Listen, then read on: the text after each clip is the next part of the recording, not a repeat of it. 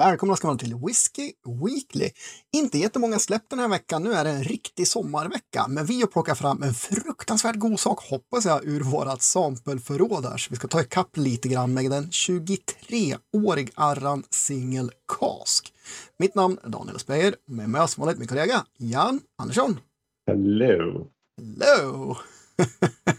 Nästan sedvanlig uh, hälsning nu, sådär lite. Är det så? Fan, ja. vad dålig fantasi alltså. Herregud, måste skärpa Får börja planera det. Ja, men det är ju svårt efter, ja, nu är det väl tre år egentligen sedan vi började med första pilotavsnittet.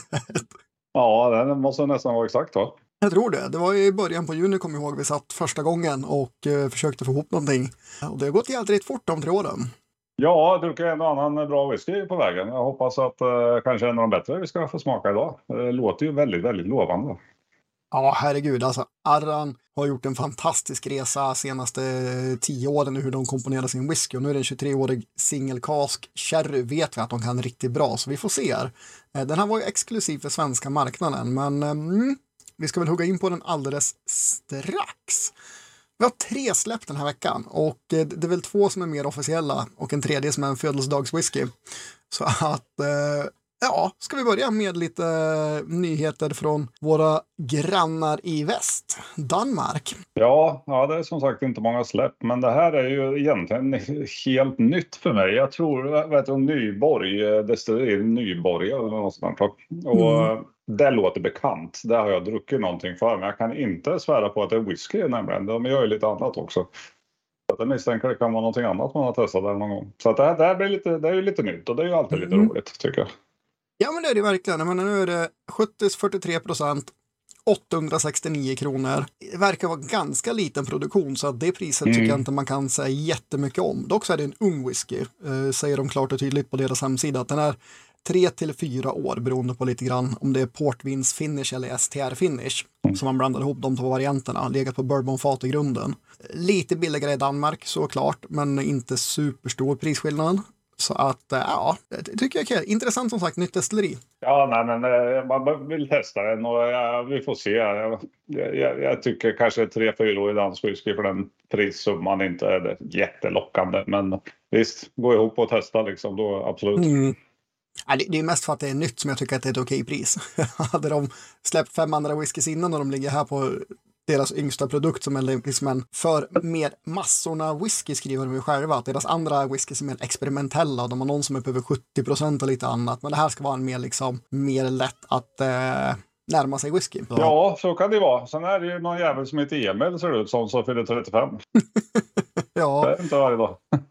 Ja, det är det nog faktiskt varje dag, kanske flera varje dag.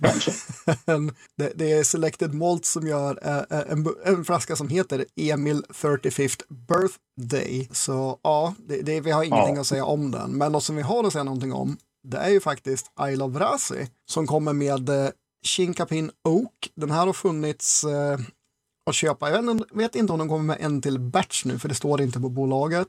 Men det här är ju då en single cask release mm. som de har släppt. Jag tror de har släppt två stycken, så någon av dem har vi fått dit några flaskor av nu. Och det är i en serie som kallas för Nasia, vilket ska betyda de sex. Och det är de sex olika fattyperna eh, som de använder för att komponera sin vanliga whisky. Så att det här är liksom mm. komponenterna ur deras vanliga whisky. Och nu är det Virgin Chinkapin Oak, alltså amerik en amerikansk vitek. Så den kan man få nu för 1095 och det är väl vad deras andra flaskor har kostat också i vanligare serierna för 61,4 procent. En 70 Jag tänkte säga, är det där på singelkaskarna? Det kändes som att det var någon hundring billigare, men kanske inte. Jo, kanske att de har legat lite billigare, men jag vet att de har haft både, de har haft både billigare och dyrare releaser, men ingen mm. av deras whiskys är super, super billig. Jag tror de har någon för 700 deras liksom standard buteljering och sen så ligger det runt tusenlappen ungefär 900-1100. Så det ligger ändå liksom där, där de brukar ligga. Uh, jag tycker de har varit ganska trevliga. Den här ska vara helt orökt också. Uh, deras standardbuteljer är ju en viss andel rök i och uh, de tycker jag ja. har varit ganska trevliga och lovande för att vara så pass unga. Så det är ju destilleri jag gärna följer. Det var ju det jag var lite fundersam på, om han har provat en helt orökig I Love Rasi. Det tror jag faktiskt inte man har gjort. Va? Det Nej. kan ha kommit någon kanske, men jag tror inte jag har provat någon i alla fall. Inte jag heller. Så ja. det gör det också lite intressant sådär. Men ja, det är lite ja, prisinsteg på det också. Nog så för att det är en 70 på 60 procent tryckt, men ja, kul destilleri, men ännu roligare. Absolut. Det är ju kanske en 23-årig Arran Single Cask. Alltså buteljerad exklusivt för svenska marknaden då, för Symposion, distributören. Och det är en First Fill Cherry Hogshead.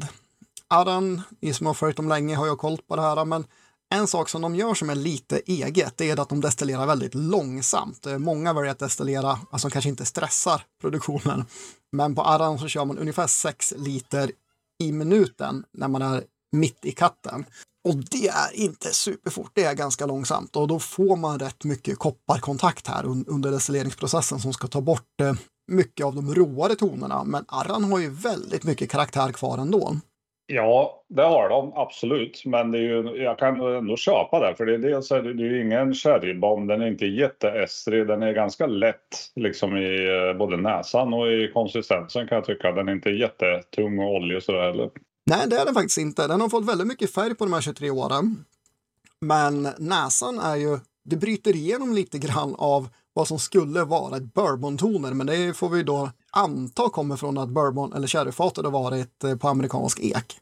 För jag tycker att det finns både vanilj och lite äppeltoner i den här och faktiskt som du sa, det finns tropiska inslag också. Inte ananas, mm. men kanske mer så här papaya-hållet och om de tropiska tonerna. Det är ju ganska komplex whisky. Det finns, eh, det finns sherryfrukt, eller lite mer mogen, lite torkade frukt. Det finns färsk frukt och det finns tropisk frukt. Och det är ju det är egentligen ganska ovanligt skulle jag vilja påstå. Utan det, det får du ju inte i en ung whisky till att börja med väldigt sällan i alla fall. Utan det, det kommer lite med åldern. Men det måste ju vara ett eh, relativt aktivt ekfat som det har legat på. Ja men definitivt. Och även lite, lite nötigt. Inte chokladigt så mycket, för det tycker jag kan ofta hitta i Arans eh, sherrybuteljeringar, men inte, inte så tydligt som det brukar vara. Den här drar sig lite som en eh, mix mellan lite honung och lite farinsockersötma i bakgrunden på frukten tycker jag. Mm, det är inte alls någon dum inramning. Det finns en pytte, pytteliten eh, bränd eh, sockertouch i den. Mm, det gör det också. Eh, vi kan säga att den är på 50,8 procent. Kostade 2156 kronor när den kom. Slutsåld vid det här laget.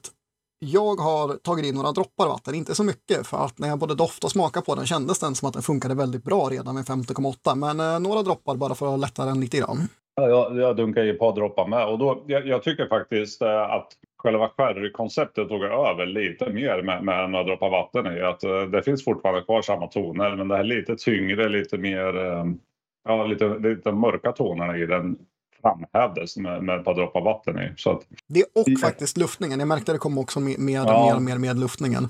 Men den här smakar inte otrevligt du. Nej, det gör den inte. Jag tycker eh, näsan är ännu bättre än vad smaken är. Det finns ju inga som helst fel. Men den, den är ju fylligare tycker jag i snoken än vad den är i munnen. Men eh, det är nog med, med eh, destilleringen som du säger. Den är relativt lätt på något sätt. Fast den är komplex, den är lång. Och den är mer så här fyllande silkesmjuk än oljig. Trodde den skulle vara mm. lite, lite, lite oljigare. Men behaglig munkänsla ändå. Jag, jag känner så här, det, det, kan inte vara någon i världen som gillar whisky som inte skulle gilla den här liksom, på något sätt. Den, den är väldigt, väldigt bred och den liksom stretar inte. Den är balanserad, den är trevlig, den har lite dittan, lite dattan liksom. Ja men verkligen. Lite, lite mer krydda inte super mycket ekkaraktär, men den har bra fatinslag. Jag är inte helt säker på att jag gissar på uh, ett 23-årig ålder på den här. För jag tycker inte någon av de riktiga så här, tydliga ålderstecken finns med vare sig ekbäska eller finns inga vaxiga toner. Det finns inga sån, så här, källarton i den. Nej, men näsan är väldigt komplex och det skvallrar en hel del om ja, att det är en bra, bra mm. ålder på den. Eh, men jag håller med, den smakar inte lika gammalt. Den är mer, mer pigg än vad en 23-åring kan vara, speciellt när den lägger på en First Fill Cherry. Eh, så, så förvånansvärt pigg. Så ja, väldigt bra ek måste det vara det här fatet. Den här är väldigt bra. Och den är ju klart, klart mycket mildare än yngre äran på något sätt. Den har, den har ju balanserats mm. med åldern. Även jämfört med 18-åringen så tycker jag den här är en annan liksom lenhet i den på något sätt. Ja, Ja, men 18-åringen tycker jag är riktigt bra och den här är bättre. Ja, just. Nu tog jag lite mera vatten för att se vad som händer neråt, eh, närmar sig 45, kanske strax under. Jag har inget ont att säga om den. Jag, hade, jag, jag, jag tror det är mer subjektivt. Jag tror jag förväntar mig en kraftfullare whisky. Jag är nog egentligen inte besviken på att det inte är det. Speciellt när vi sitter här nu i mer eller mindre högsommarvärme. Så det är ju rätt, rätt tacknämligt att inte är det. Ja, men faktiskt. Jag tycker fatet blev mycket mer tydligt när jag hällde i vatten och tog ner den.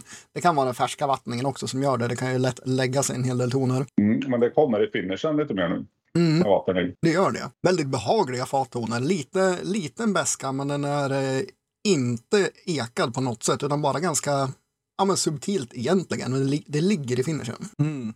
Ja, men framförallt så är det en sherry whisky, men den är väldigt pigg, fräsch, har tydliga inslag av vanilj och äppliga toner tillsammans med allt det man förväntar sig av en arran sherry. Men jag är inte helt på det solklara riktigt exakt vart betyget ska landa. Jag tyckte den var bättre ovattnad. Jag, jag för min smak tog i för mycket vatten nu.